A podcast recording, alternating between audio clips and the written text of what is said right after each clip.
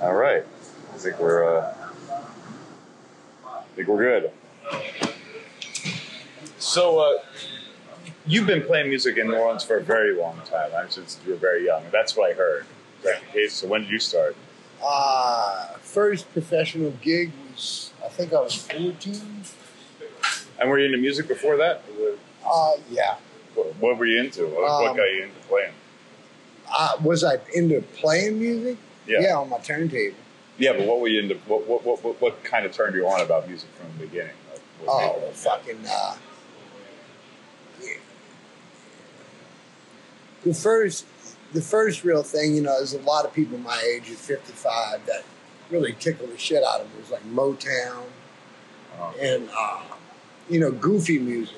You know, just the goofier the better. You know, Uh-huh. kid, more kid, you know, uh, uh, saying "shake a tail feather baby," uh, you know, to a fucking four or five year old.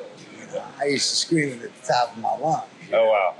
And uh, you know, all of that sort of goofy kid stuff. You know, and um, you know, guilty pleasures like you know, as a kid, you know, build you a buttercup. You know, that kind of stuff. You know, that Uh-huh. stuff turned me on. Man. And but uh, Is that for y'all? That there's your extra toast they put on that. oh yeah, okay. Enjoy that. God, that's sweet. I have that. I don't. I don't want You to. said it. Yes, I asked that. So, um, and then it, you know, it, it quickly became. It's the weirdest thing. It's almost like hard to say, but it became when the heavier stuff started like Alice Cooper and stuff. I became really attracted to the weirdness of all of that, and, but at the same time, I would like tune into like black radio and the stylistics and Chi-Lites and, and all that. You know, like, Uh huh. So you were really into. Uh, both a widespread. yeah, it's a widespread. Yeah, right out of the gate. But you know, there's there was something really interesting about looking at like Killer or Love It to Death and seeing those covers and. Uh, and, you know, with Alice Cooper or Black Sabbath covers. you know, it's like, you What, know, what, yeah. what got you about? it? What do you? What, what, Well, first of all, there were no distorted guitars like that prior to that. uh huh. And if there were, they were used like, you know, really sparingly, you know. Right. Um, and they were probably done by putting razor cuts to the speakers, as my buddy Alpo tells me he did for years. Uh huh. Um, you just didn't hear heaviness like that. Or, uh, you know, and there was also, I realize now, I don't know for sure, but there was like some different things happening in the approach to recording. Whereas it used to be like the instruments really made the sound. And, you know, the mics just like kind of caught them from afar. And like, uh, there wasn't a whole bunch of tracks on tape recorders, you know, so, as you know. So they would they would go for like you know a couple of mics in a room and record bands like this. So, you know, around the time of uh, you know that stuff started coming out. Multi-track was getting more and more uh, prevalent in the recording world. You know, and they were putting mics right up against drums. And because I don't think they had any attenuators proper on the mixers yet, Mhm. so the only way to not overload the input would be to put tape on the drums and then tune them down really low. I mean, I was real attracted to drums, all things percussion, Just right away. right away. Oh yeah, well, you know, I mean, I was a nuisance in, in grammar school just after kindergarten Uh huh. because I beat on everything. Mhm. I beat on the desk constantly. Mhm. Um, I was a tap dancer, all that shit. Mhm. Wanted to be a tap dancer. You know, uh, Really? oh yeah, oh yeah. Well, what got you into tap dancing? It's funny. I had a, I had a conversation with Johnny Vidacovich about tap dancing recently. Very interesting. Very cool. Well, um, without realizing that, uh, First of all, I had a lot of envy. Uh-huh. My sister was in the dancing. My older sister Deborah, and uh, it was one of those ego moments where, you know, pretty much everything was tap, jazz, and ballet. Tap, Uh-huh. jazz, and ballet, all the schools, Uh-huh. and jazz. The jazz dancing didn't really interest me. The um, ballet, I thought that was pretty cool, kind of athletic, but uh, tap. Every one of them I saw, I said I could do that better. Wow. Okay. And you know, it was a total ego thing. You know, where I'm like, you know, okay, and it made racket. It made rhythmic racket. And I related to that, and I had already. And my father opened a bar. Now it's Harry's Corner. Yeah. What corner is that on? Harry's Corner's on uh, on Dumaine, I think Dumaine and, uh, and Chartres, like there. I think you're right. It's it's right there. I know it's right there somewhere. I haven't been there in years. But um, had a great jukebox, you know, and um, you know, growing You said up, that was your uncle's place, right? my Oh, father your father had that. Oh, wow. he named it Harry's Place, Oh, really? which there was even a song written about it. And how old were you when you got there? I was like four, and I started going down there. He'd bring me, you know, it's back when Tack, Tack Amusement kept the, the music in there, the jukebox. Uh huh. And um, the red quarters, you know, like the way the, the club, you know, like a lot of times the bartender has to put music on because it's not playing quick enough and the customers aren't playing. Okay. So they had a jar of red quarters with fingernail polish on the quarters to di- differentiate the club's money Oh, I see. from the uh, from the um, customers' money, which is the split money Uh huh. with the amusement companies. Let's see. And uh, so I'd go down there, and my dad would be doing various savory things like marrying the bar, which is um, What's that mean? essentially taking the half empty bottles of Jack Daniels and filling them up the rest of the way with Jim Beam, Oh, okay. you know, for that night of business. Um, and Harry's is uh, allegedly, uh, Benny Grunch always told me it was like the most infamous beatnik bar in New Orleans, you know, like the beatniks, man. Huh. And uh, I was mostly there just before opening and opening when he was doing the marrying of the bar. Uh huh. And uh, so I spent a lot of time there with customers coming in, the artists from the square. You know, I mean, New Orleans was nothing like it is now. You know, it's a lot slimmer crowds, you know, during the week. And, you know, during, well, I guess it's not much different like that during the day, but, you know, it didn't have any mob scenes. Uh huh. And um, So the French Quarter was very quiet. it was pretty quiet when I'd be down there, and uh, but there was there was always tap dancers on the street, so that's like my first endeavor. And uh, I didn't know what I was doing. I just started shuffling my feet to make a sound, Uh-huh. and it doesn't take a second for a kid. Like you know, when the crowd started coming in, when the people started coming in, you know, it go from my dad would give me those red quarters and put music on and I'd put on the music I want. I'd go outside and start beating my feet and grab a pole because I'd seen a couple of uh, Fred Astaire movies, and I'd swing around and I'd, I'd make sounds as know, like with the rhythm, Yeah.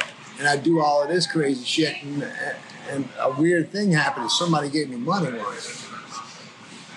So I was like, man, I got a fucking job. yeah, always the, it's the, the first. Uh, And my, you know, of course, my dad. The first time I handed him a five dollar bill, I said, "Look what I made." "Where the fuck you steal that money, boy?" So no, I got it from dancing. and then, so the drums started when? When you were. All, it's always been. Uh huh. You know, that is drums. All right. You know, it's, it's all drums. And and then uh, the next thing was, you know, like it went from that to my dad. Eventually, I started getting a little better at it, Uh-huh. but I was still like most of the tap, the hookers you see in a quarter, one foot, not the left, just the right. You Yeah. know? Right. uh, still to date, I walk up to him with a five dollar bill. I go, if you can do what you just did with your right foot, with your left, this is yours. Oh wow. And they can't do it. That, that's great, brother. You're still out there, you know, checking Yeah. people out. Oh yeah, yeah. I still do it. Um, but anyhow, so that's how I got my admission into dance school, Uh huh. which was Anthony Alexander School of Dance, who was a funny old queen, man. He was funny as fuck, you know. Uh, same, you always practice to the same song. I, I know the melody, but the name is escaping me. But uh, da- da- da- da- da- ba- ba- ba- da- da- ba- da- ba- da- ba- da- ba. Uh-huh. just varying tempos. Right. You know,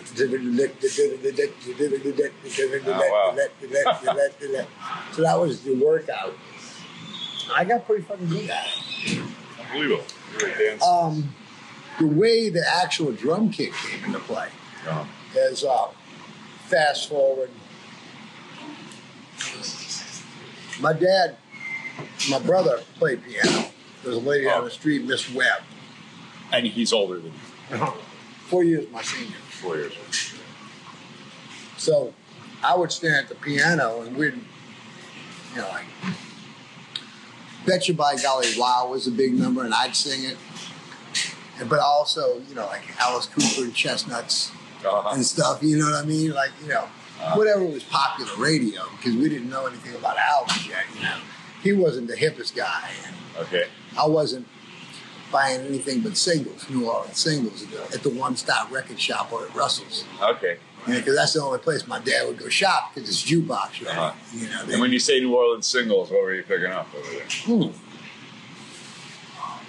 um, Louisiana singles. Uh-huh. When Pass Out the Hatchet was a big one. Pass the Hatchet with Earl Stanley. You know? Right, because I've heard, I've been on stage where you're doing that one. you know, anything that came out of, you know, uh, Kaz's collection, Mhm. or even um, Alice Bermuda's collection. They were they were real prevalent then, and they had them in the bins in the front of the store, Uh-huh. like all the latest singles. Okay. And it wasn't uncommon to have the same thing on the A side is the B side because it Oh, was New Okay. Orleans singles. Now, you know, like as a kid, from a kid's perspective, you don't know the whole country's not hearing this shit. Right.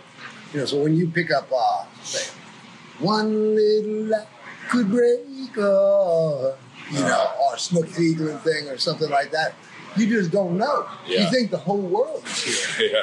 Yeah. You know, and you love these songs as much as the Beatles Right. Stuff, you know, Uh-huh. but the whole world's not listening to it, Right. Which led to a, a weird awakening much later in life. You know, I go, you know, like being like New York, and go, you know, like that groove on. You know, no, Never heard of No it. so, you know, that goes into a whole different thing. The beauty of, uh, you know, people go, oh, what is it about New Orleans percussion? This is like, oh, something in the water, or something, you know, being close to the Mississippi. Or... Bottom line is, you know, I'm convinced if we didn't have this mindset that we have in New Orleans, that the Capitol building, you know, the one that um, what's his name? The trio, piano player. Chances are, no, no, not chances are. Um, Nat King Cole. Rock and Cole. Uh, you know, the Capitol building that he designed would be somewhere on the Mississippi Uh-huh. Uh-huh. if we gave a fuck. Uh-huh.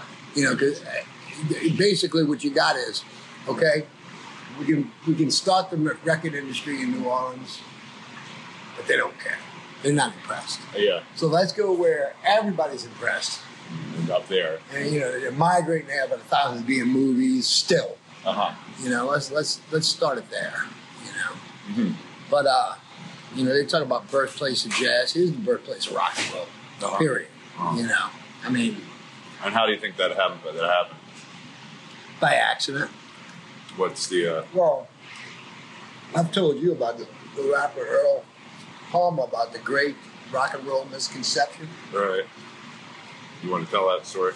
Well, I guess. I guess I'm gonna. I guess I should, since you, even though you know it, that doesn't know it. That's right. Well, I I found out about Earl Palmer through Led Zeppelin.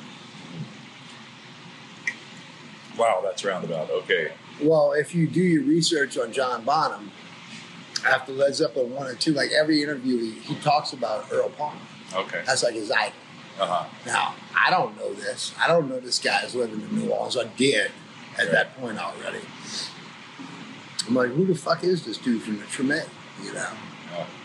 I found out that um, he was on a lot of early rock and roll records. And uh, there at some point, like after Led Zeppelin 2, there was an interview in Modern Drummer where he's going on and on about Earl.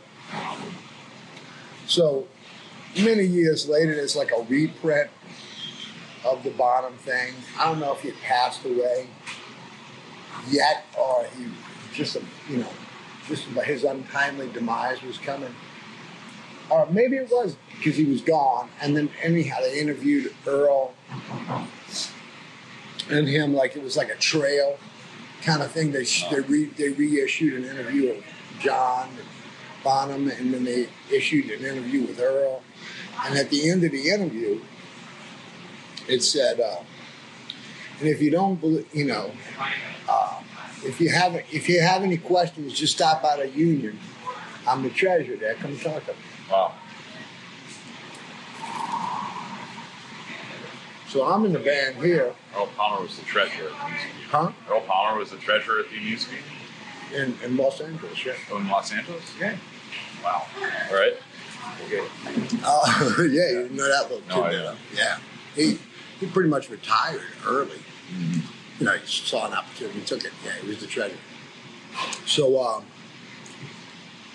I went there and like Poltergeist was a hit movie. Because I went there one day and I was like, yeah, I'm here to talk to Earl Palmer. He said in this interview, if you have any questions, stop by. I'm the treasurer of the. I oh, woman walks to the back. It's an office. Walks into the office. She's clearly talking to somebody. She comes out. He's not in right now. I'm like, okay, they're fucking lying to me. That pisses me off. Uh-huh. You know. So uh, when is he going to be in? He's going to be in today? No, he's not going to be in today at all. All right, fuck this. So you know, like as it is in LA, everything's kind of spread out a little bit. Right. It took me about two weeks to get back over there. I was at Canter's or something, kind of close to the Uh, popped in. And you know, it got to the point where it was like the third or fourth try here. They're they're back. Poltergeist two or Uh-huh. whatever. And I had this old interview from a few years before. right. And I had had the damn thing with me. And so finally I showed up. So this is getting to the story. So he finally rolls his little chair back, he looks out the door, and he rolls forward, she goes, he'll be right out. and he comes out kind of storming to the to the uh, window. Uh, And he says, So what you want to do, man? Put drums together and trade licks or something? I said, No, you sitting here. If you have any questions, just come by and ask me. I'll be more than happy to answer. Evidently, you're not that happy to answer. Talk for a minute. You know, he got a kick out of that. Ah. we talked for a minute. Showed up at, finally showed up at a Nervous Brothers gig. It's a Sunday service with the Brothers Nervous, which is Eddie Betos. I subbed it sometimes. It was mostly Zig's gig, uh-huh. but Zig would be busy. That's when Gig was still in LA. So I invited him down, and he came. And I immediately said, "Well, you sit in? And uh, he looked down, he had these patent leather shoes on. He goes, Wrong shoes, baby.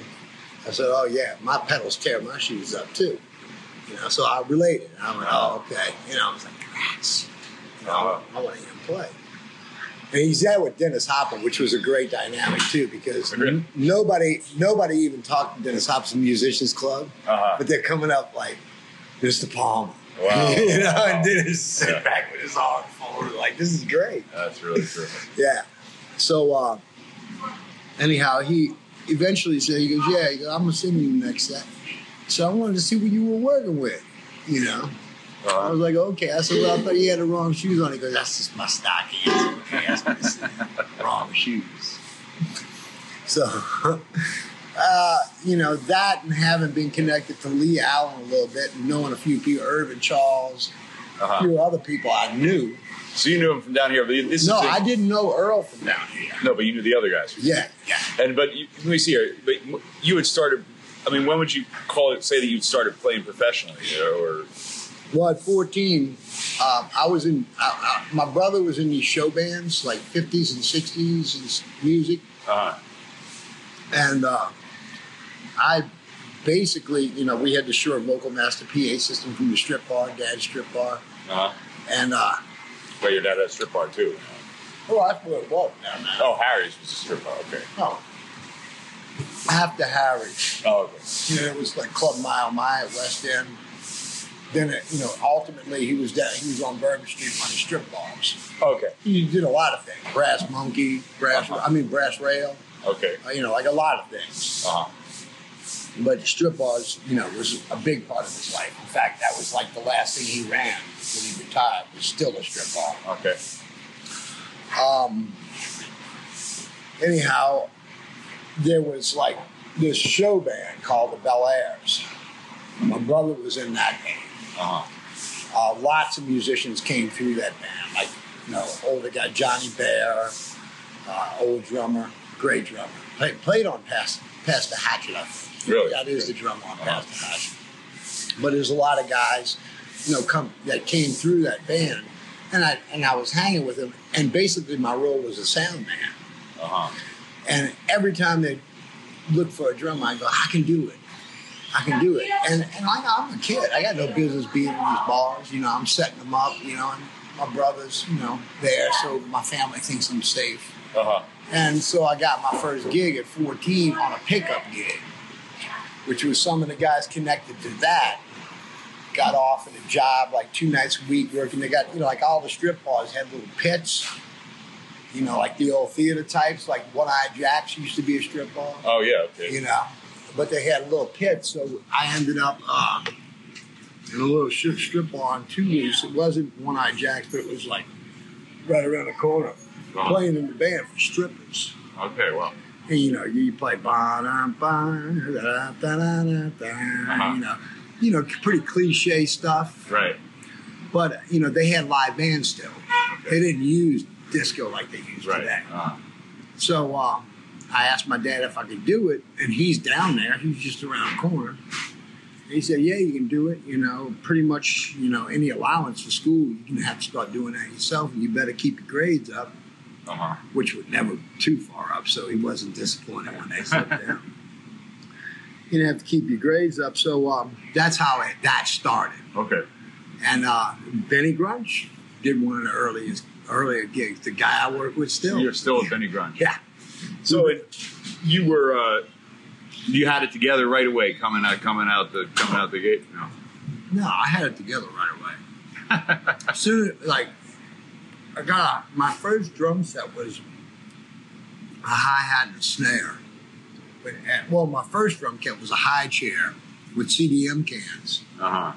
And then my second drum kit was a hi hat and a snare and a suitcase that I fashioned an old pedal from this guy, Lenny, down the street Uh, onto a suitcase. That was the kick drum, a ba- you know, more like a kick drum than a bass drum. uh, Uh, and uh, that hi hat and that snare, that was the first real drum sounds that I had, which took me literally to talk my dad into it because he spent most of his time trying to talk me. Well, you, you already fooled around on the piano. You said, okay. That damn, he got one of those uh, Hank Williams kits for my little brother. My little brother abandoned it, and I learned how to play guitar. Like, I learned a bunch Oh, of chords. right. So I was already playing these there. I'm like, oh, more if I can play drum. Uh, And he'd go, man, you got to carry the thing. Man, do yourself a favor, play piano, because at the time, all the joints had them. uh, uh, You know, he'd go, play piano or be a singer. You sing great. You know? Man, I want to play drums. And he, he just refused to get them. My first gigs, I was on a borrowed kit. Well, I had a guy down the street that had a kit that actually caused a rift between him because I asked him if I could practice on his kit because he went to Jesuit. I was still in grammar school. uh, And uh, he got like, that's my drum. No, you can't play on the kid shit, you know. You know, and uh, his father approached me and said, "When you get off of school, you come here and you play if you want to." I bought. Wow. So that's the first drums I ever sat behind, like real professional kid. Wow, wow. It was a sparkling red Rogers kit, little holiday series, which I still love those drums to date because Uh-huh. you know, I mean, I wish I could get them off of him, and he still got them too. Oh, okay, Stallone. That's great. Oh yeah, and um, there's no way. But uh, so anyhow, so I ended up getting a kick snare and hat just after that because I mean, from tap dancing and all, I walked to the drum set and the high chair, the kill.